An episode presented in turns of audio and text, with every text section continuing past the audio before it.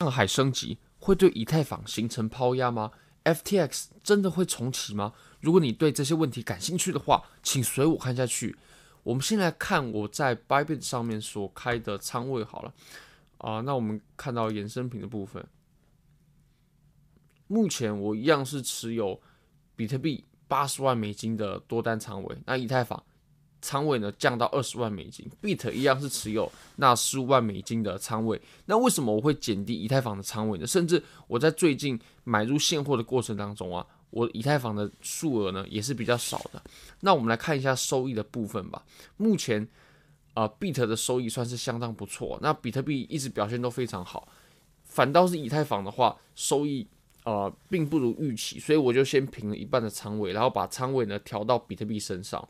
而且其实我们在三月啊也会上线以太坊新的主网，OK，就是上海升级过后嘛。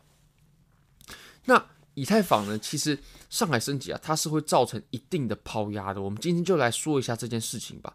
现在我的合约仓位呢是非常的收益非常的丰厚。如果你也对合约交易感兴趣的话，Bybit 是我换过非常好的交易所，无论从挂单深度、顺滑体验、交易界面都无可挑剔。现在点击下方链接注册入金，最高可以享有三万零三十美金的交易赠金。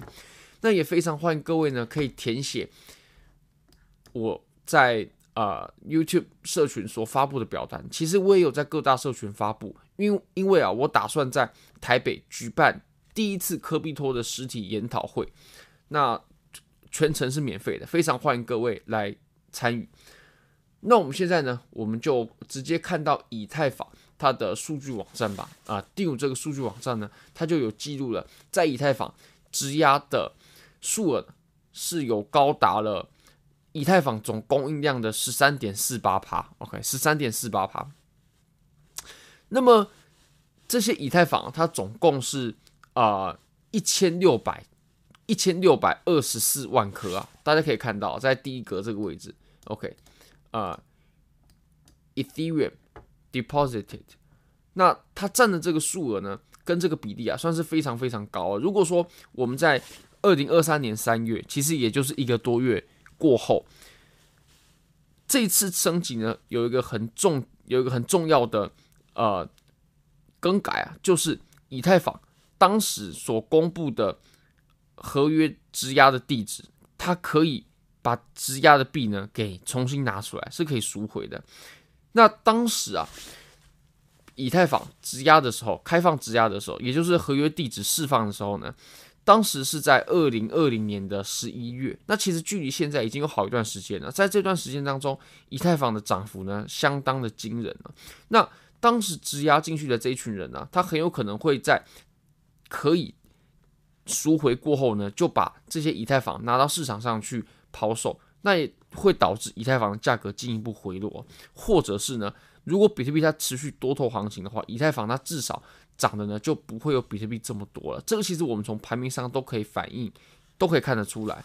那我们可以稍微看一下，如果说我们把刚刚这些以太坊，也就是啊一千六百万颗以太坊，然后去乘上以太坊呢，它当前的价值，也就是大概我们就取个整数吧，我们就取个好算一点的数，大概是在一千六百美金左右。那么这会是一个价值两百六十亿美金的抛压，潜在的抛压。为什么会这么说呢？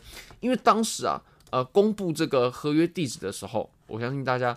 OK，这个这个是合约地址吗？是在二零二零年的十一月。我们可以在图表上啊，把这个时间点给标示出来。这个是当前的行情嘛，日线图啊。那我们来标示一下，我们当时在二零二零年呃十一月，当时的比特币呃不好意思，以太坊的价格，二零年十一月，我们就抓一下啊，可能在啊、这个位置附近。OK，这个位置，那这个价位啊，它大概就是四百出头。对吧？四百出头就是呃，以太坊它在呃二零年十一月，也就是合约地址刚上线的时候，那其实四百多的这种价位呢，跟我们现在以太坊的价格大概在一千六，有着四倍的差距，这个是非常可怕的，非常非常可怕。啊那我们可以试想一下，如果说你是在当时啊，把以太坊冲进合约地址里面去做呃 staking 的话，诶，那么。你现在已经有很大的收益了，你以前不能卖哦，你以前只能眼睁睁的看着。那现在你有，你是可以赎回了，你可以卖了。那你会不会卖呢？我相信，即使不可能，这所有的人啊，这所有呃占总供应量十三点四八趴的以太坊的持有者都会卖出的。我这个是我是不相信的。但是呢，绝对会有一部分的人呢，他会把选择把他的以太坊给卖出，因为各式各样的原因，那就会对市场造成抛压。其实这种呃。质押或者说锁仓啊等等等的形式，它就是锁动锁定市场中的流动性嘛。就好比说，我们会看到很多项目也会这么做，或者是说有一些 DeFi 啊，它也是搞锁仓嘛。那其实 DeFi 的锁仓呢，也绝对是加密货币有牛市的根基之一。为什么呢？因为当流动性被锁定之后，市场上就没有这么多的货，就没有这么多的供给了嘛。那么，呃，要拉盘就会更容易一些。好，所以。我们来回到以太坊的价格。其实以太坊呢，我们可以回顾一下我们上一次升级的时候，上一次呃是在大概在这个位置，对不对？那我们其实在呃两三个月前呢、啊、就已经开始反应了，就已经开始反应了。不过啊，我们怎么样？我们现在是比特币的涨幅呢是远大于以太坊的。我们其实前几期影片呢也有为各位做比较，比特币跟以太坊的涨幅强度呢。以太坊都是要远远逊色于比特币的。那其实我们前一次升级并不是这样子的呀。前一次升级是以太坊非常的强势，那比特币呢很弱势。